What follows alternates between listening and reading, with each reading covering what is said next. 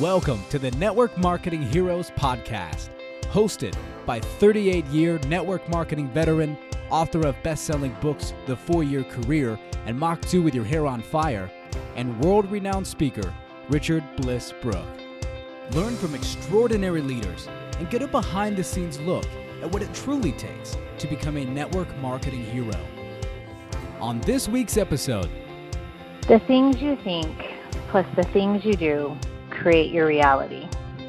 Number one, because it is that daily thought process that we think about, right, that really feeds what we do. So it's easy to procrastinate, it's easy to get distracted when Stay tuned after this episode for an exclusive discount code to get 10% off Richard's tools at blissbusiness.com. Good evening, everybody. Richard Brooke. This is yet another Bliss Business Hero call. I've been with doTERRA six years. I think you're going to be fascinated with not only what she's built, but the challenges under which she's built it. We'll get to her story uh, in just a minute. Uh, every other Wednesday at 6 p.m. Pacific time, we seek out and interview somebody that has built at least a four year career in what we consider to be an honorable long term opportunity marketing valuable products and somebody that has built their business in an ethical manner in the spirit of bliss business. I like to tell people uh, to start that uh, we interview on these hero calls exceptional people, and we do not mean to infer just because somebody built a team in four years of 10 or 20 or 50 or 100,000 people that you will too. The purpose of these calls is to elevate your belief – that you can do whatever you want to do. And maybe for those of you that's on the on the call, what you want to do is make an extra five hundred or a thousand dollars a month. And I am just of the opinion if you can surround yourself with people that have built extraordinary businesses, then you can learn to believe in whatever you need to believe in to accomplish your goals. Obviously, most people in network marketing do not do what Sharon did and the other heroes did as I get into the interview and we flesh out her story. One of the things that we focus on on these hero calls uh, are the numbers because it is the numbers that tend to separate the people that build an extraordinary business from the people that struggle.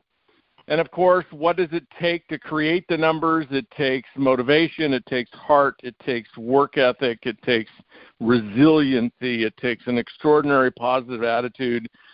So it's not a numbers game in the sense of just throwing numbers up, but it is a numbers game in terms of getting your business into momentum, getting your business to where you've got you know, at least one of the things we like to focus on in teaching people how to do this is, you know, there's nothing more important than getting your first 40, 50, 60 active business builders on your team. That's probably the most challenging part of our business is just to get a small team that you can lead and you can support and a small team that can inspire you that's probably harder than going from 60 to 600.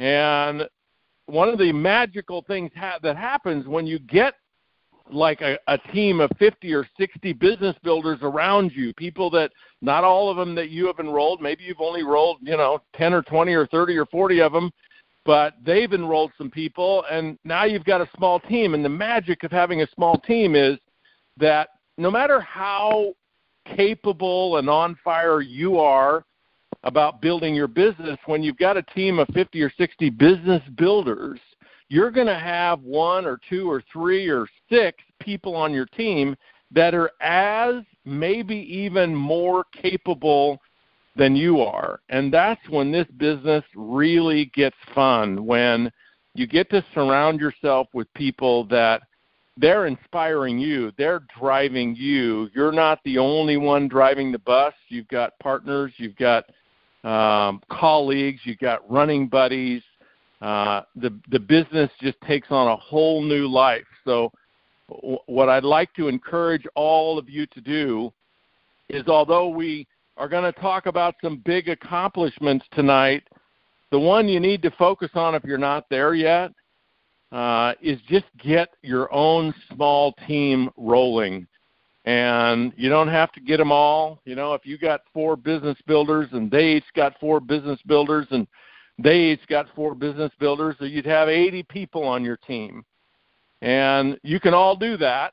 And we're going to hear from Sharon McDonald tonight to inspire you how you might do that. So, Sharon, welcome to the Hero Call. Thank you so much for joining us and sharing your story. So, Sharon, you have a, a great story about breaking your foot and you know how all of that led into being introduced to network marketing. So, how I like to start for people is I, I always think it's really important to keep reminding the audience how network marketing works, how we all get introduced to our opportunity by someone. Probably we know them, maybe we don't know them, but it's just somebody that had the courage to say, hey, this is what I'm doing. Would you take a look? And it's al- always fascinates me how many of us, almost always, tell whoever asked us to take a look, no, no, no, I'm not interested. That's not for me. I'm far too busy to do anything like that. And then, you know, six years later, we got 10, 15, 20,000 people on our team. And so tell us your story. Who, who are you? I know you've got a nice family. Uh, tell us a little bit about your family, where you live, and then we're going to dive into who exactly introduced you to doTERRA and how did they do it? Okay, perfect. So I am the mother of five beautiful children, aged almost 20 down to eight years old. I have four boys and one girl. My daughter's my oldest. And when uh, and we just we traveled North America for 10 months this last year and got to New England and just felt super impressed that we needed to stay out here. And um, so we we went through all the places in New England we could go, and the only two states in the nation we hadn't visited were in the United States were um, Kentucky and Vermont. So, long story short, we ended up in Vermont. So, we just relocated in mid January to Stowe, Vermont, where we currently are living and unpacking Beautiful. boxes. Yeah, it's gorgeous. It's pinch me every day, I can't believe I live here kind of life. So, um, I started I, I was I actually started our business when my baby was 14 months old and had no intentions of doing that until my husband, you know, encouraged me. And um that that and our oldest was 13. So that was really a rough go for me, but overcoming the hurdle of network marketing was probably even bigger, which is why after I broke my foot and it hadn't, you know, been doing anything, um, for for four months, and my girlfriend had introduced me to, hey, do you know that essential oils could heal this? You know, I was like, you got to be kidding me! You know, no way! Like, go away. One, you know, I was I was concerned she was just you know onto something the next best thing. You know, not that she ever was like that, but you know that was my first human thought, right? It wasn't the love and compassion she was actually having for me because she knew I was miserable being being on crutches and in a wheelchair all the time. And um and so when when it came down to, hey, you're going to have to have surgery, I thought, you know, I have nothing else to lose. So I called her and you know, the the rest is history. You know, it worked. And that started us, you know, in that little trickle effect. And 2 years later, when my friend Melanie had invited me to a, a, a class I um I I decided, hey, you know, I, I'm I'm not going. You know, I don't want to go. I'm using essential oils already. I don't need to know about another company. And my husband just kept saying, you know, I really feel like you need to go. And I said, you know, an essential oil company is an essential oil company is an essential oil company. And and he's he just really kept encouraging me. So the night before we went, um, she sent me a flyer, and in that flyer, uh, a woman that we had met and became friends with was actually a presenter. We met her in Europe, and I thought, oh my gosh, I haven't seen her since we had our babies two years ago. You know, I was pregnant. She had just had her baby. I need to go and just to see her. That was really the only reason why I went to that class. And um, long story short, they I, I knew I needed to change essential oil companies. You know, once they passed the product around, and I had you know this experience. And it really wasn't until I got home and told my husband, you know, we're switching companies, and here's why. Here's how I feel like this is the gig. You know that we need to be using it on our kids at home, and this is this is it, right? You know, I haven't. We've been using these for 20 years, and um, and he's like, no. He goes, I think you really need to do this as a business. And I just was panicking because I thought I don't I don't have the time to do a business you know, I'm going to have to think of other people. I'm just getting this whole thing down, you know, five kids. It really felt like just shoot me now, put another hole in my head because I was just getting on top of having a brand new baby and, you know, he was walking and life is chaotic with five kids, you know. So um, I told him, I said, and besides that, it's network marketing, and network marketers don't go to heaven. He started laughing. he started laughing, and he and I said, you know, I proudly wear a badge that says for 23 years, I have said no to network marketing. You know, I don't want to be that person that pushes a product. You know, all the all the negative things you hear about network marketing. And so I told him, I said, I. He goes, well, just why don't you think about it? And here's the deal. It really, at the end of the day, the only reason why I was annoyed and I was saying no was because the whole time I was sitting in that class, I knew I needed to do this as a business. I knew there were thousands and hundreds of thousands of people that needed to hear what I was experiencing. They needed to experience that same experience, and it was going to be through me saying yes that this would come, you know, come to pass for them.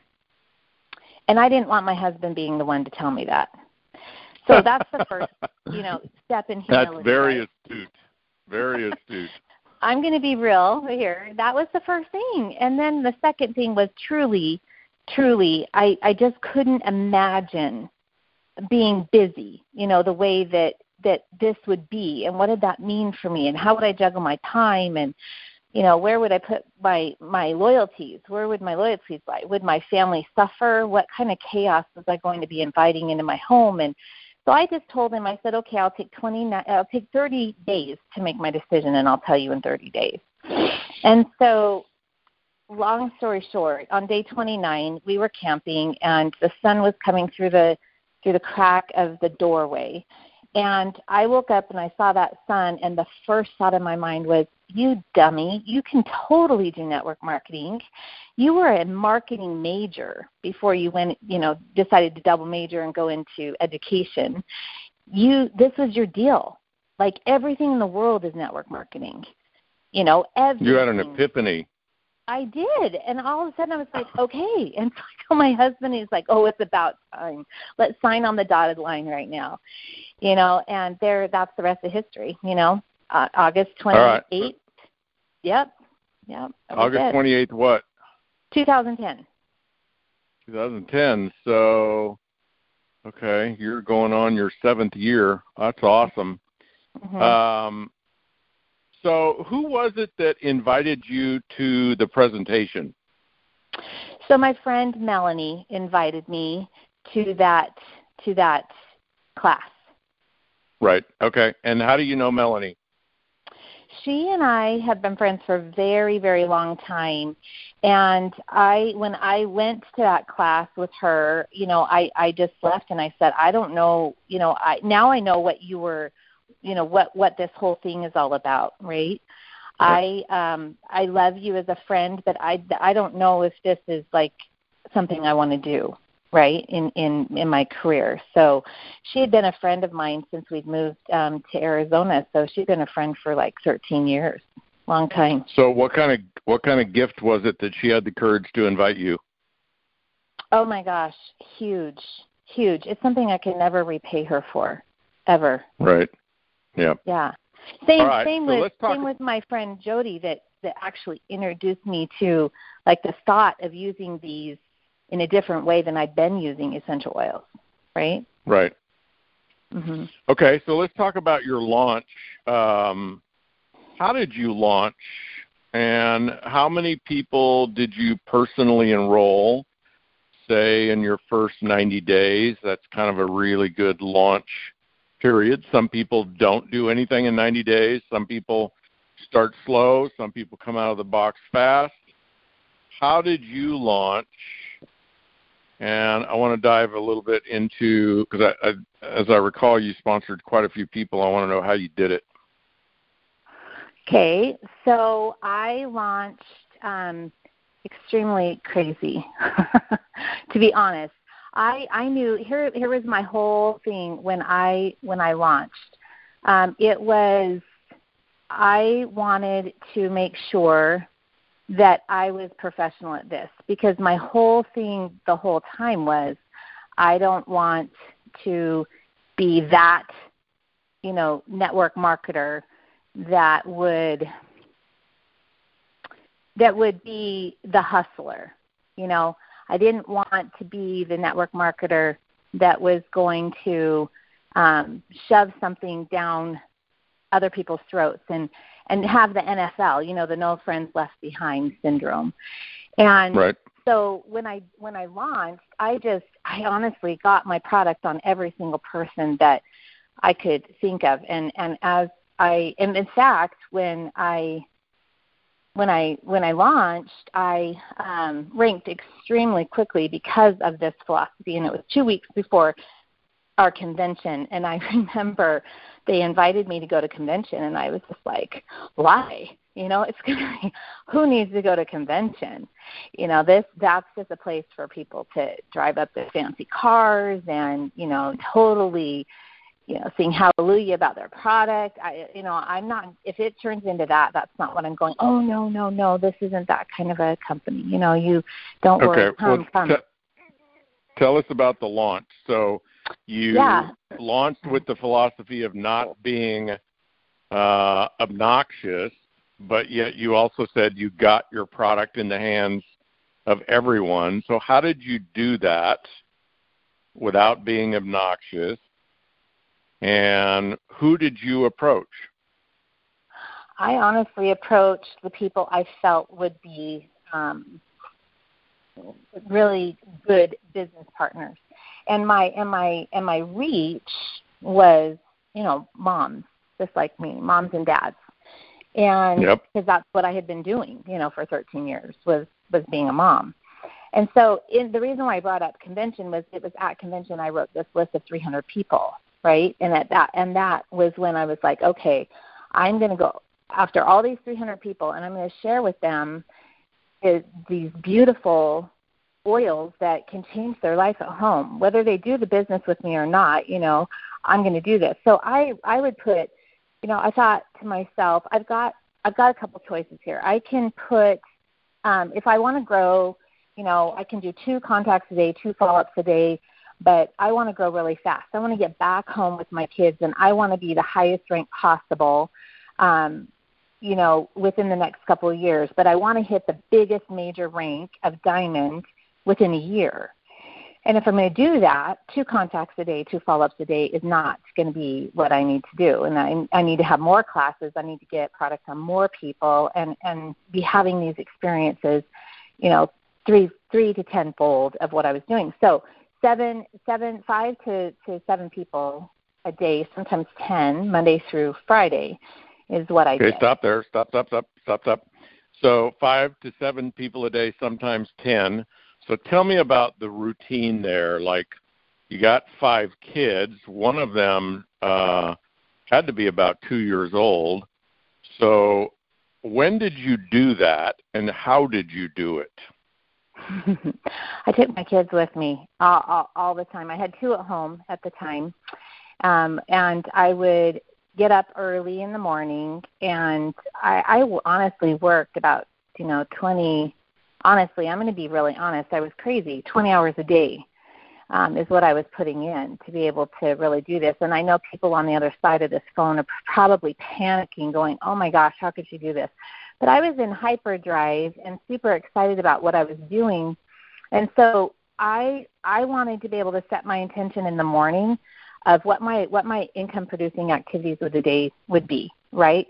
And what those what those the highest impact priority activities would be and then what I would do um, to support those during the week and to support my weekly and my monthly goals, basically, right? So that's that's how I did it. I I, okay. I had to. So I took those kids with me everywhere I needed to go. And where did you go? Where did you go, every, Sharon? You get up, you take I, your. Where'd you go? I would go to the park, meet meet up with with other moms at the park.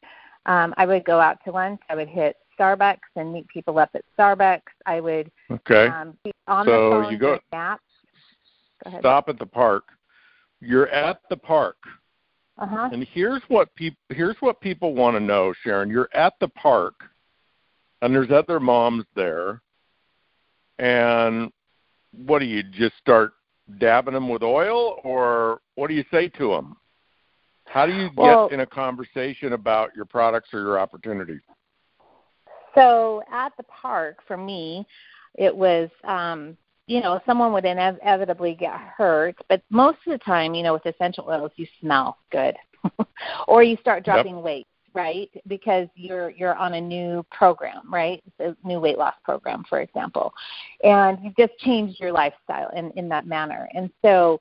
Um, for for me, it was I was oh my gosh, you smell so good. What are you wearing? You know. Then it would go from Got there it. to you know, uh, hey, oh, Joey's got an ear infection. I'm sorry, I've got to go run to the doctor. And then it would be easy for me to say, oh my gosh, have you ever tried this? This is what we use, you know. And oh no, I didn't. But let me talk to you when I get back from the doctor. I got to go, you know.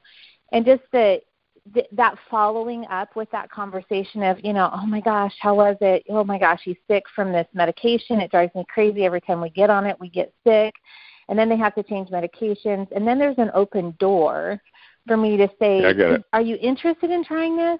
You know, really, that's how the park kind of thing would go, or scraping, and I would spray something. Well, what is that? Why do you use that? And you know, that kind okay. of thing.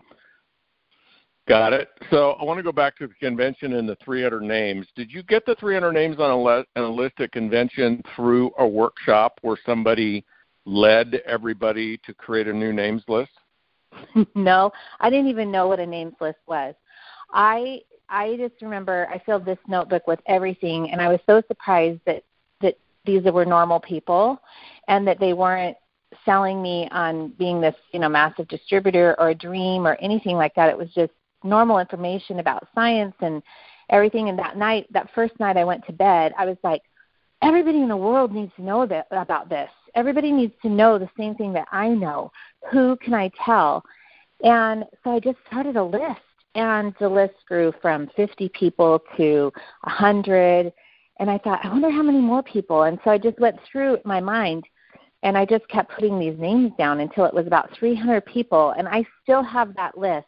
And as i would introduce people to the product and the opportunity i would circle their names. And there were certain people that night that i specifically went back and circled and put stars by they were my top priority and I went to every single one of those people and offered that opportunity. And um, it it so been, stop there. been wonderful. Mm-hmm. What did you say to offer the opportunity when you were t- when you talked to somebody strictly about opportunity? That like that's the lead in. What might it sound like? For a very inexperienced network marketer at the time, brand new out of the gate, uh, super flawed. It was so raw. It was, hey, you know what?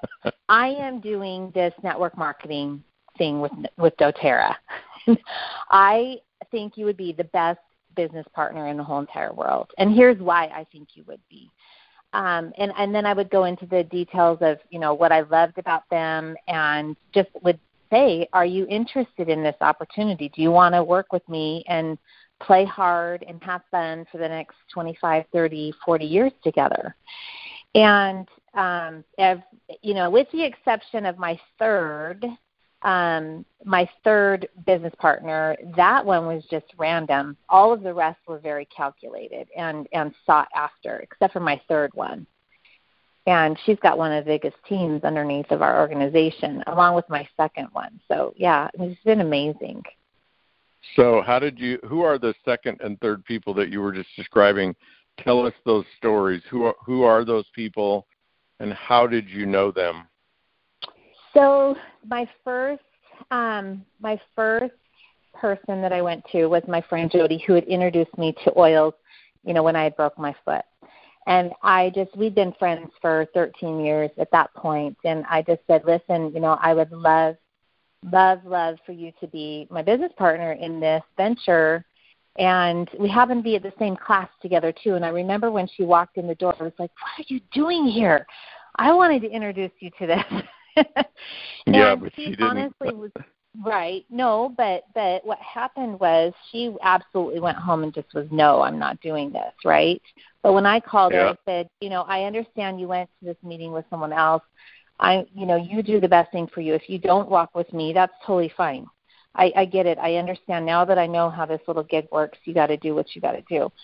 And um, she ended up calling me back, and she ended up telling me yes that she would, right? and so she um she was the only person that went to convention with me that year because my other business partner Lisa wasn't able to come. She she just had a baby or something and I don't even remember now, but she she was unable to come at that. And so it was just me and Jody. And then the third So tell person, us how you how did you meet Lisa?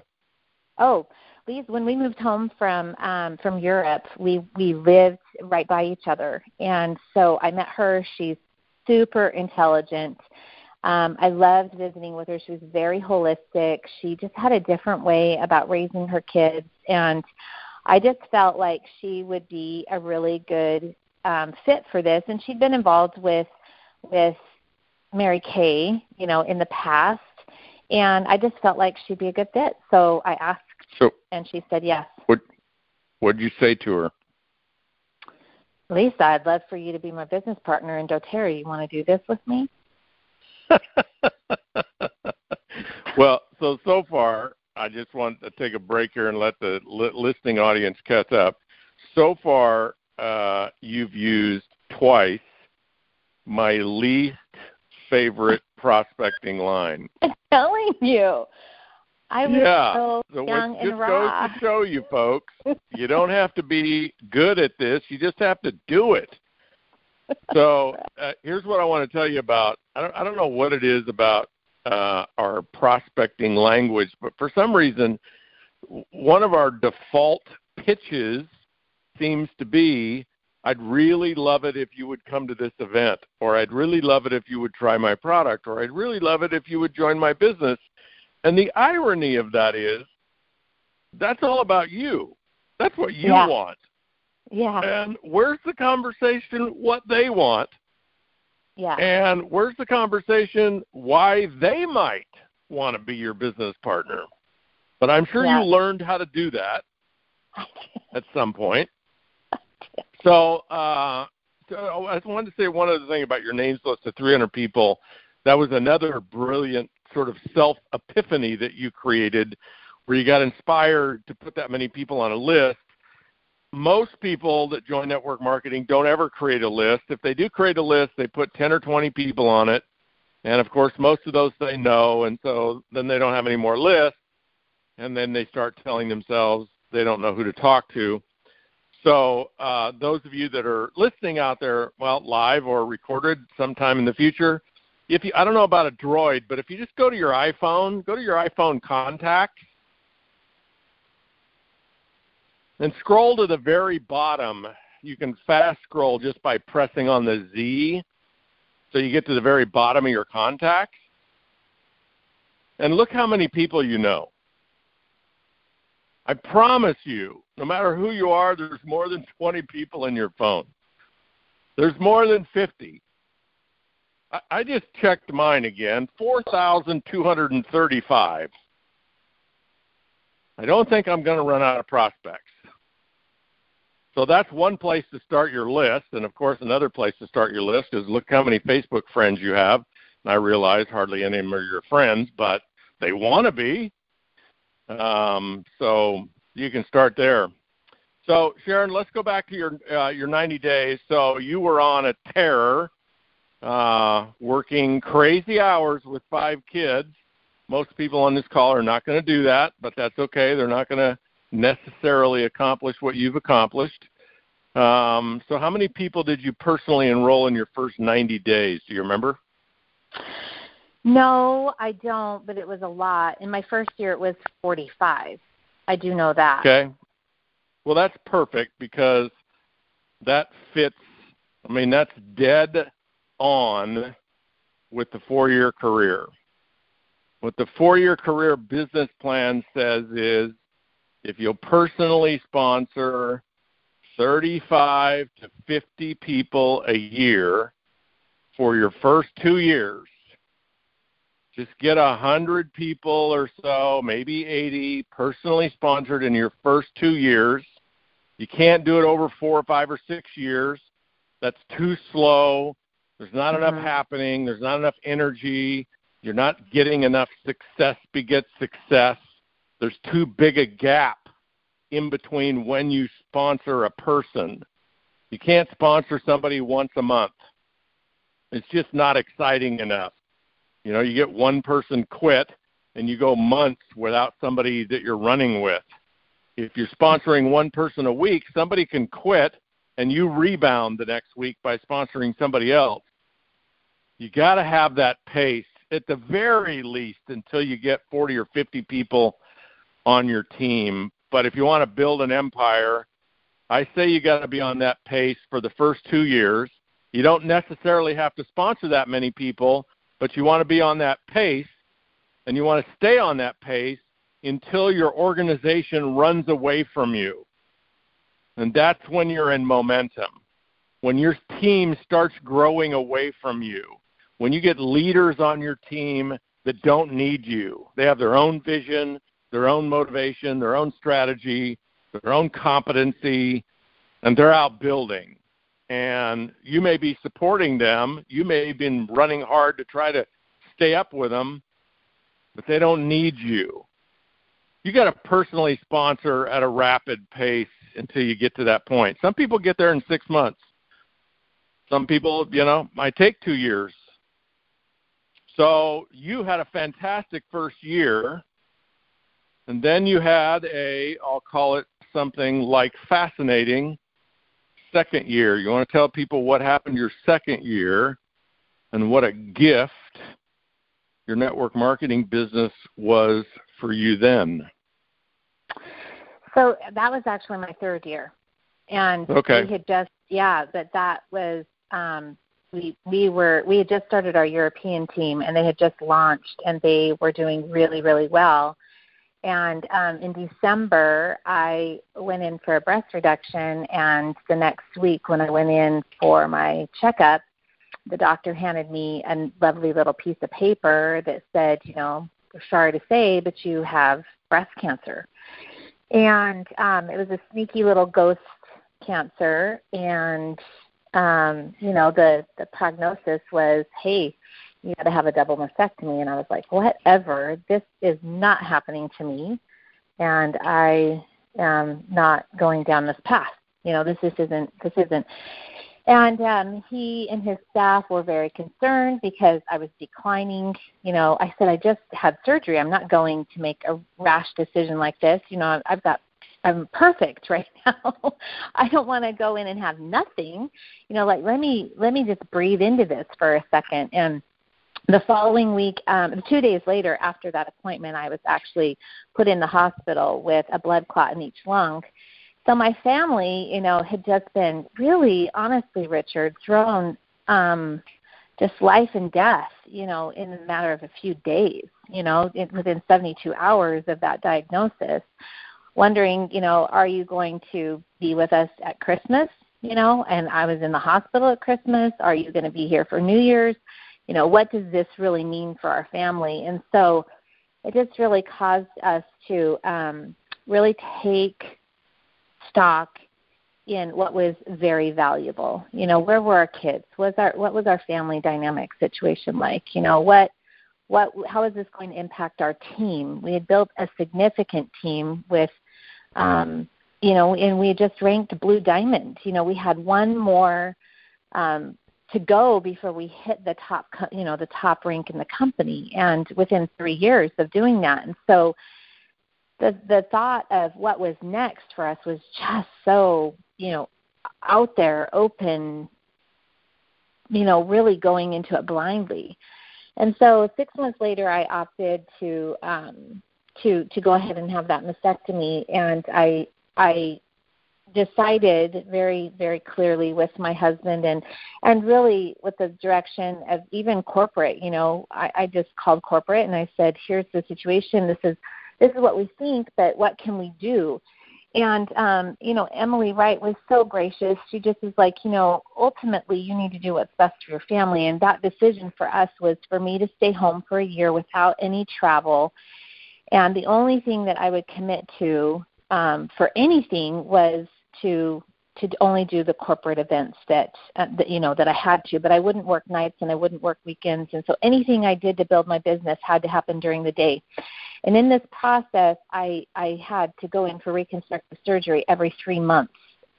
And that those surgeries were hard on me um, because they just you know going in recovering and it just would take me you know three three weeks to bounce back just from that surgery so that was life for us for 18 months and um but i did start traveling again like i said it took me about 14 months to kind of get back up on my feet and then we hit the road, you know, for 10 months shortly after that and traveled North America.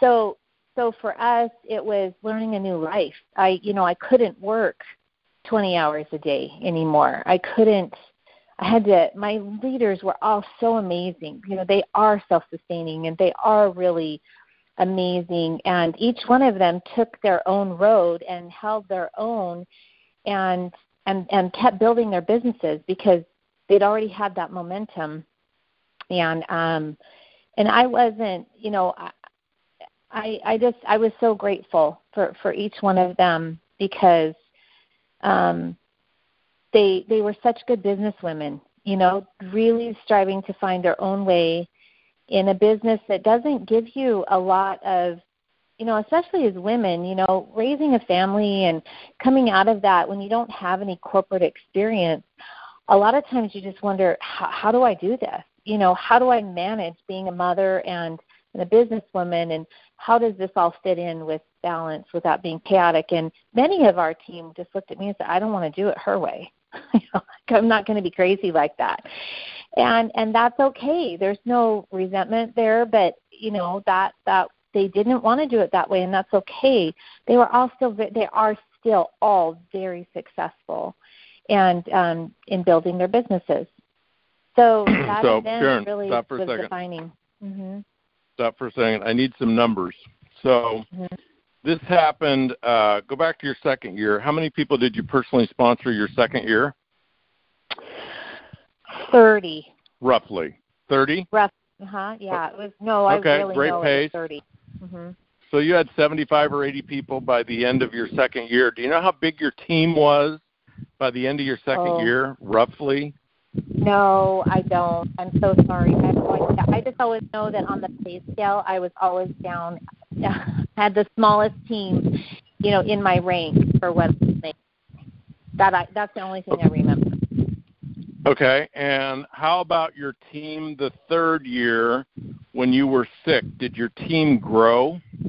Oh yeah, continued to grow. hmm And and I enrolled on that third year. I enrolled 20, 20 people that year. Twenty, twenty-five, somewhere in there. right?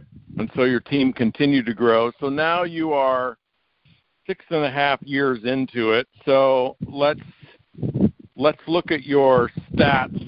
Um, six and a half years into it, how many people on your team total?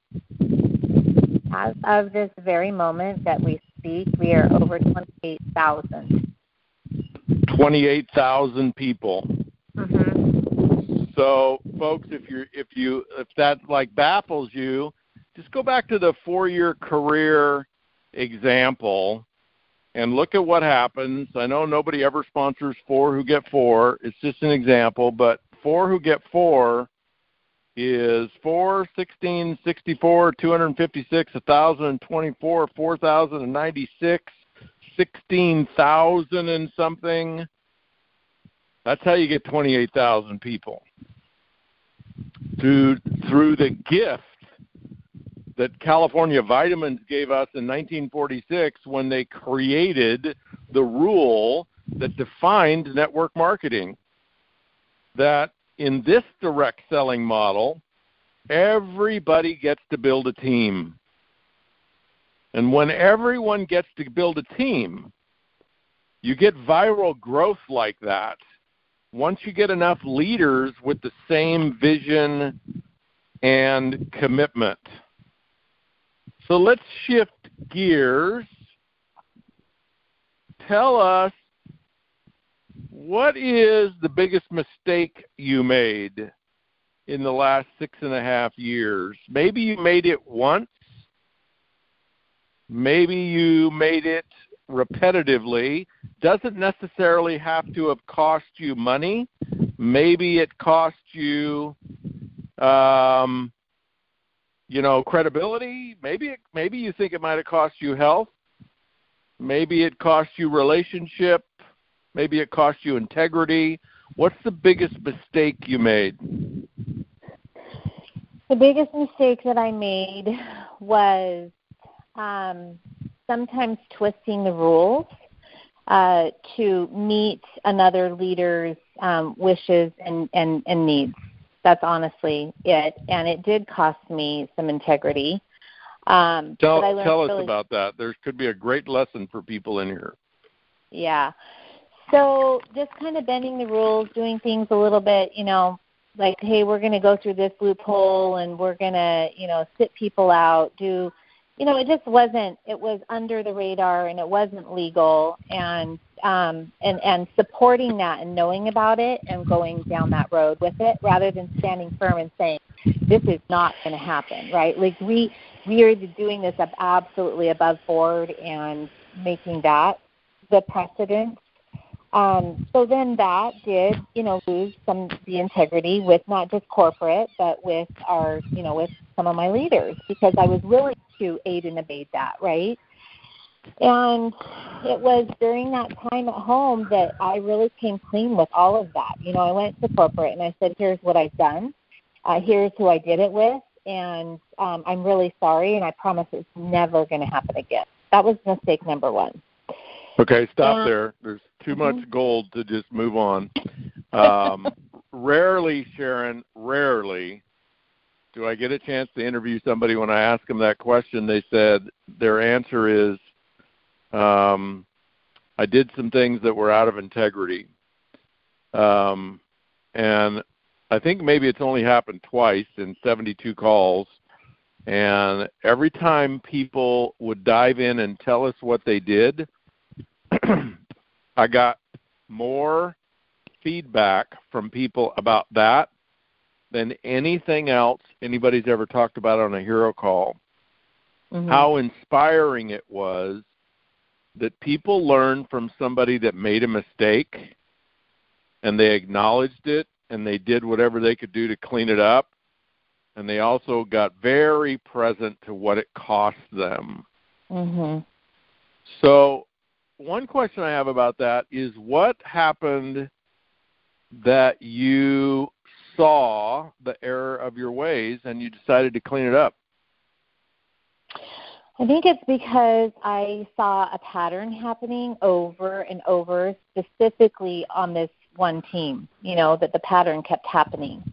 And then I kept getting dragged into the, you know, the aftermath. And it wasn't that they were still doing it, it was just the aftermath of those initial things, right?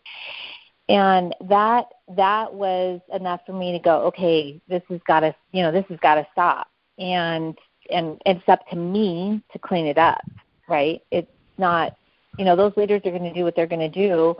And they all stand in integrity you know at 100% and they they don't do those things anymore right? Good. At all. So it sounds like the practice of finding people on other people's teams that maybe aren't happy they're on somebody else's team and so there's a wooing dance to get them mm-hmm. to change over? Is that what yeah. it was? Yeah. Wow. Yep. That's a class 1 felony. Mhm yeah it is. It is. Yeah yeah and it happens uh an enormous amount in our profession. I i'm uh I'm shocked when I I I mean I've talked to some very big leaders that have had it happen to them and uh so here's like a lesson for you folks. Uh, if you want to stay clean if you want car if you want the right karma if you want things to come back to you properly if you want to if you want to manage your reputation such that people always speak highly of you and trust you then don't see individual people as pawns on the way to your success. If somebody's been prospected by somebody else, keep them in that line. You know, I've sponsored people that I've prospected for five years. Sometimes it's a long process to romance people into the business. Sometimes people just aren't ready and to have somebody else from the same company, even another company, is not much better. But uh, especially from the same company to come in and say, "You're better off on my team. Join my team." That's just not. That just doesn't speak well of our profession. It doesn't speak well of the company. Imagine how it lands for the person, for the prospect that's being prospected. And then, of course, when it happens to existing distributors, uh, that's grand larceny. And um, so if you ever see that happening or you're ever tempted, follow Sharon's uh, path there and put a stop to it. It will change the culture and the heart of your organization. So, what's the smartest thing you ever did, Sharon?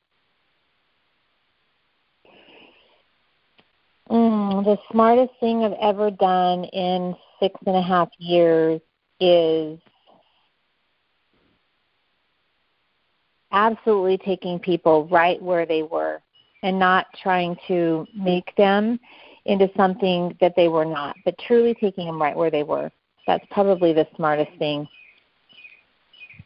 So, speak more on that. That's a rich subject. A lot of people go about this business like they're driving down the highway at 80 100 miles an hour and they they want to pick up the hitchhikers to go with them but they just tend to drive by them and open the door at 80 miles an hour and knock them into the weeds.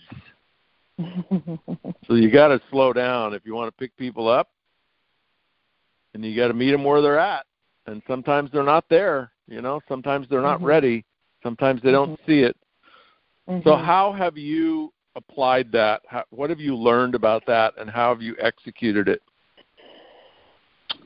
uh, kept recruiting one because you got to let people percolate you know and sometimes you got to learn to when to walk away completely like we walked away from blue diamond specifically um, because that leader just needed eh, their space to be able to do what they're going to do, what's important for them and their family, right? And to just keep um, believing in, in, you know, in that, I, and going, and, and then, and then pushing everything and all that energy into that when it was just making that leader miserable, right? it was it was not worth it for for her or the organization you know it it tends to become poison at that point and um so we sit here you know as diamonds now right now as we're rebuilding blue and and presidential simultaneously. And um, I, you know, I just found that when you take somebody right where they're at, if they want to just love the product, let them love the product. Let them love the product for 40 years. You know, it's it's okay. If someone believing, it's just like you know when you're dating, and if you if you like, oh, I see the goodness in them, who they could be, and what they want to be. You know, I'm sure they want to be this because I can see it in them. You know, if they're not if they're not that person, they're not that person you know, if they're not a good fit, they're not a good fit. But the fact of the matter is, if you just love them right where they're at and allow them the space and the growth and offer the opportunities for further development to where they can enhance their leadership skills, I have found that that is where they thrive. That is they shine. And and they have more confidence in that because they're those learns are on their own and they're not being fire hosed. They're not being pushed into something or coaxed into something out of obligation to you for your rank. Rather, right. it's all about them, right? I'd really love it if you would rank advance so that I can rank advance.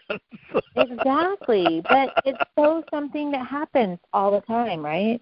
Yeah. Well, we have this um I mean it especially gets fired up when we get fired up. But even without it, as human beings, we tend to have this arrogant attitude. We wouldn't call it arrogance, but we tend to want to tell people what they should do.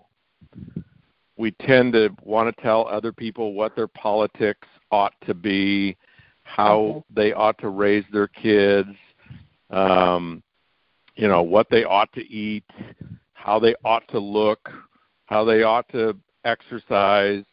We just love being like right in other people's business, applying our values mm-hmm. to them.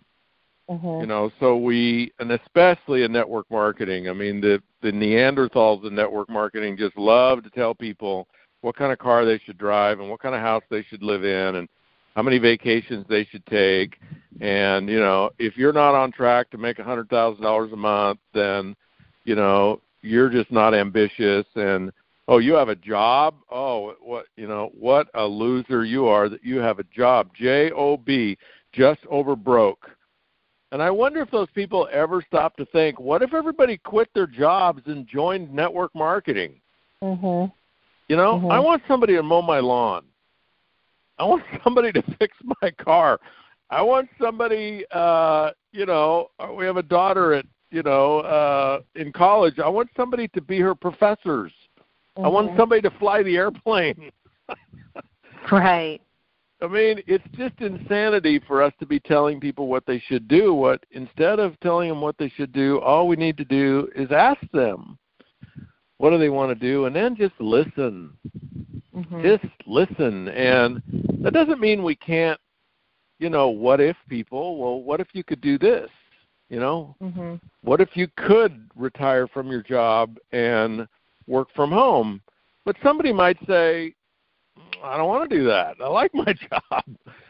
So you don't ever want to assume that's a those are two huge lessons that I trust everybody is paying close attention to. So, the last thing I want to ask you to share with these people um, most of the people I'm going to guest sharing on this call are struggling.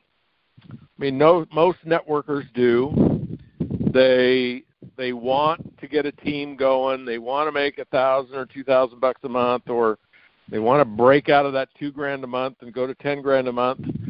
And generally what is missing for them is the conversation they have with themselves on a minute by minute basis about who they are and what they're capable of and how they're going to pull it off.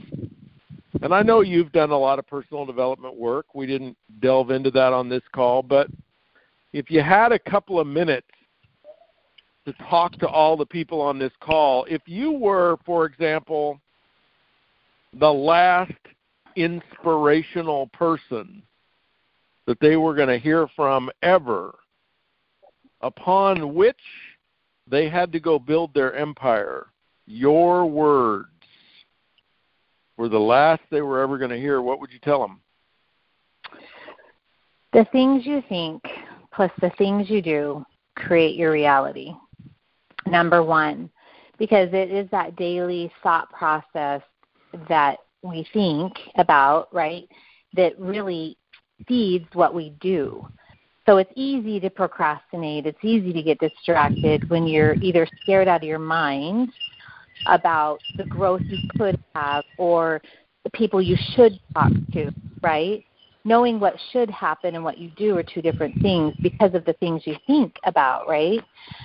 And if we're making a list of, well, I don't do this, I can't do this, and I don't want to do this, and here's, you know, here's what scares me, you know, and that's what you're thinking, and you're not good enough, and you're not smart enough, and you can't, you're not a good speaker, or whatever, right? Then that that impacts what we do, and then that is our reality.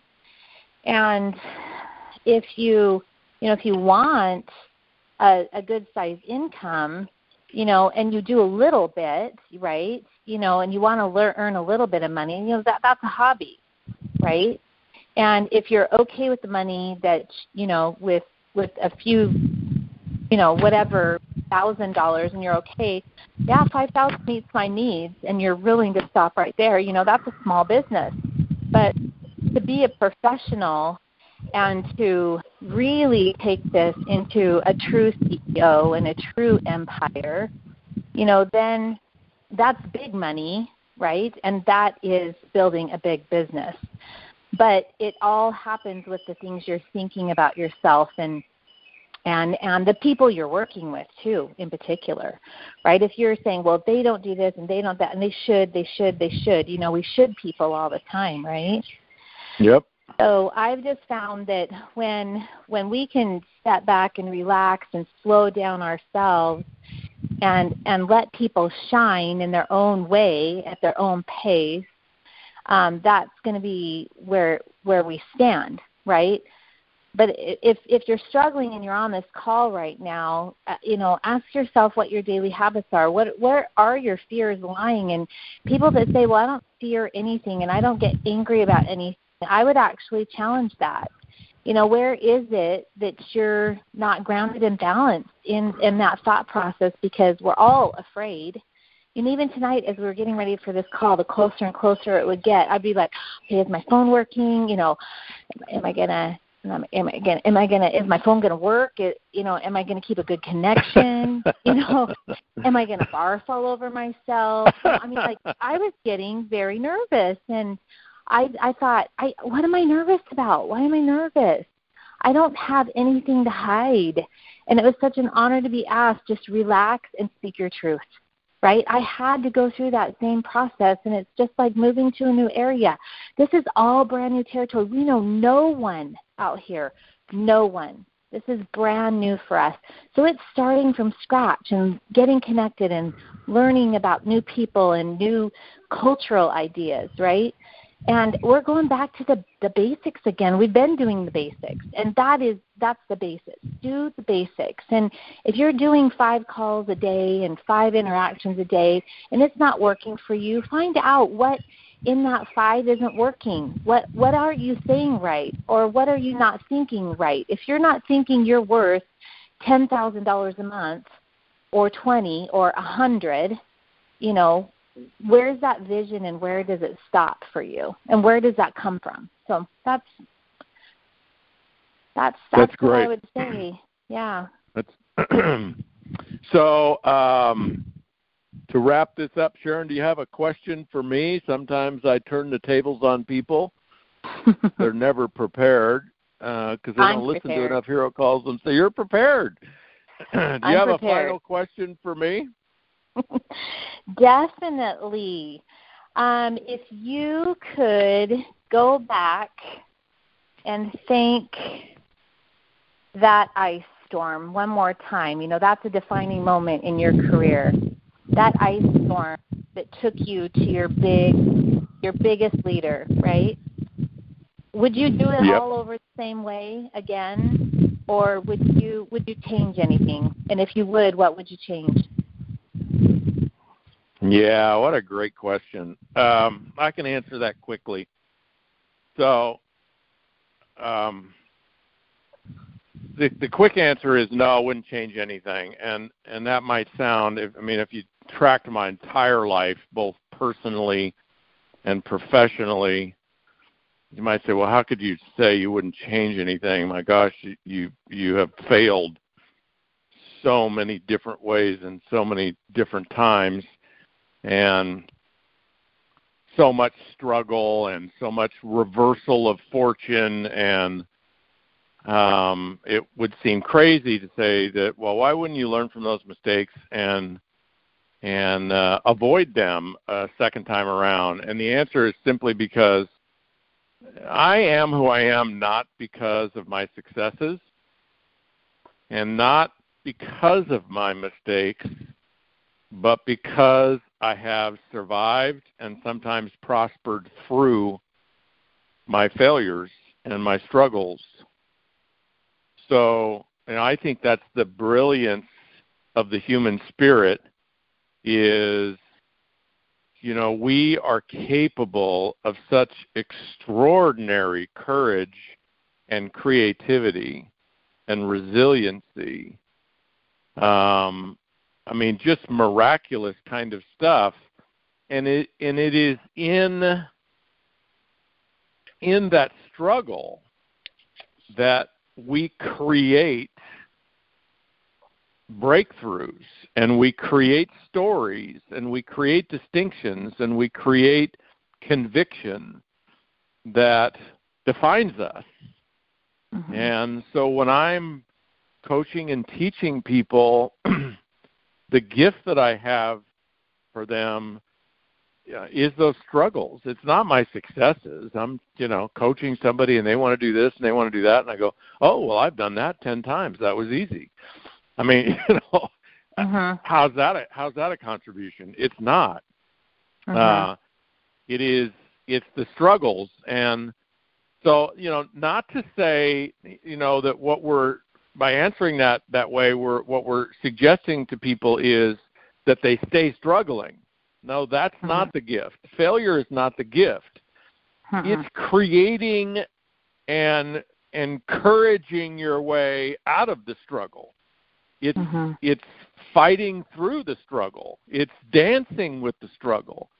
It's embracing the struggle and in perhaps sort of a tai chi way, you know, taking the momentum and the effort of the struggle and using it to lay the struggle on the ground and move on and now you have this story about how you overcame it. It defines us.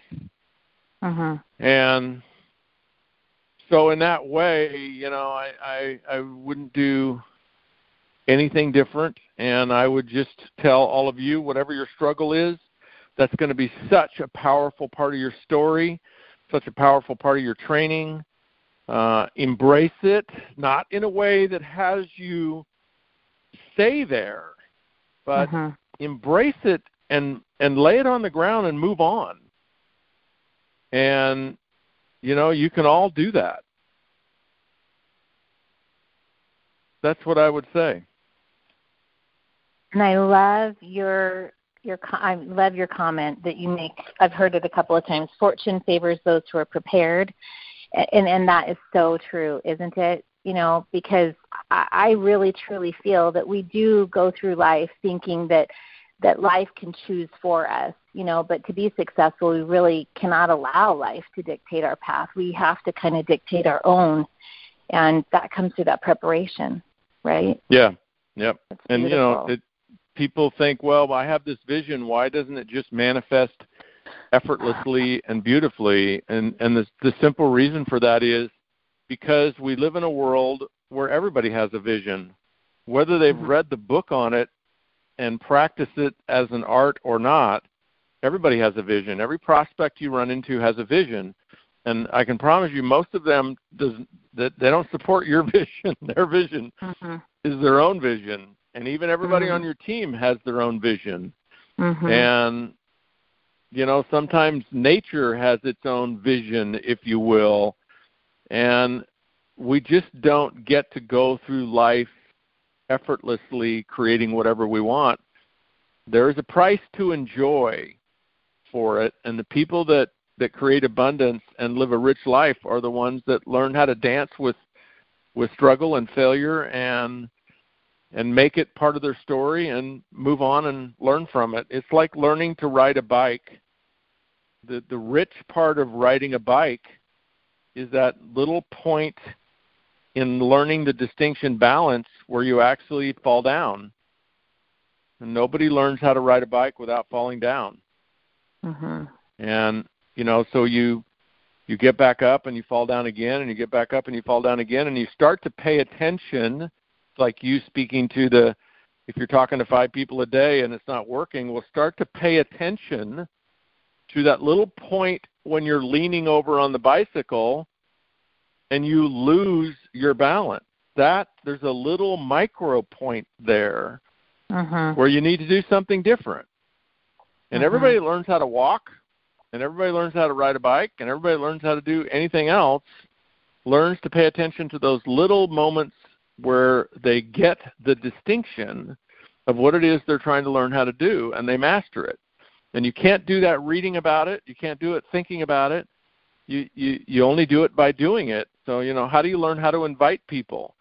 Go invite two or three or four people a day. My gosh, if you just invited one person a day for 90 days, you'd be in the top 1% of everybody in your company in terms of invitations. Mhm. It's not hard to rise to excellence in network marketing. 99% of the people in network marketing do very little. I mean, this is not this is network marketing is not the 80/20 rule. It's the 99/1 rule. Mhm. And it's not hard to be a one percenter. Just work. You know, grab your baby and go hit the park. Sharon, you're a absolute joy. We're over time, so I'm going to wrap this up. What a great story.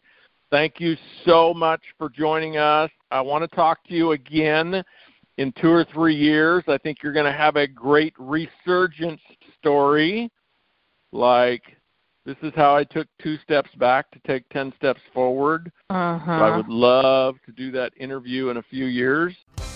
Thank you for joining us on this episode of Richard Bliss Brooke's Network Marketing Heroes podcast. For more invaluable training tools, such as audios, videos, and of course, his best selling books, The Four Year Career and Mach 2 with Your Hair on Fire, head to blissbusiness.com. For 10% off your order, use the discount code HERO at checkout. If you're serious about building your business, make sure to subscribe to Richard's blog for all the latest tools and articles.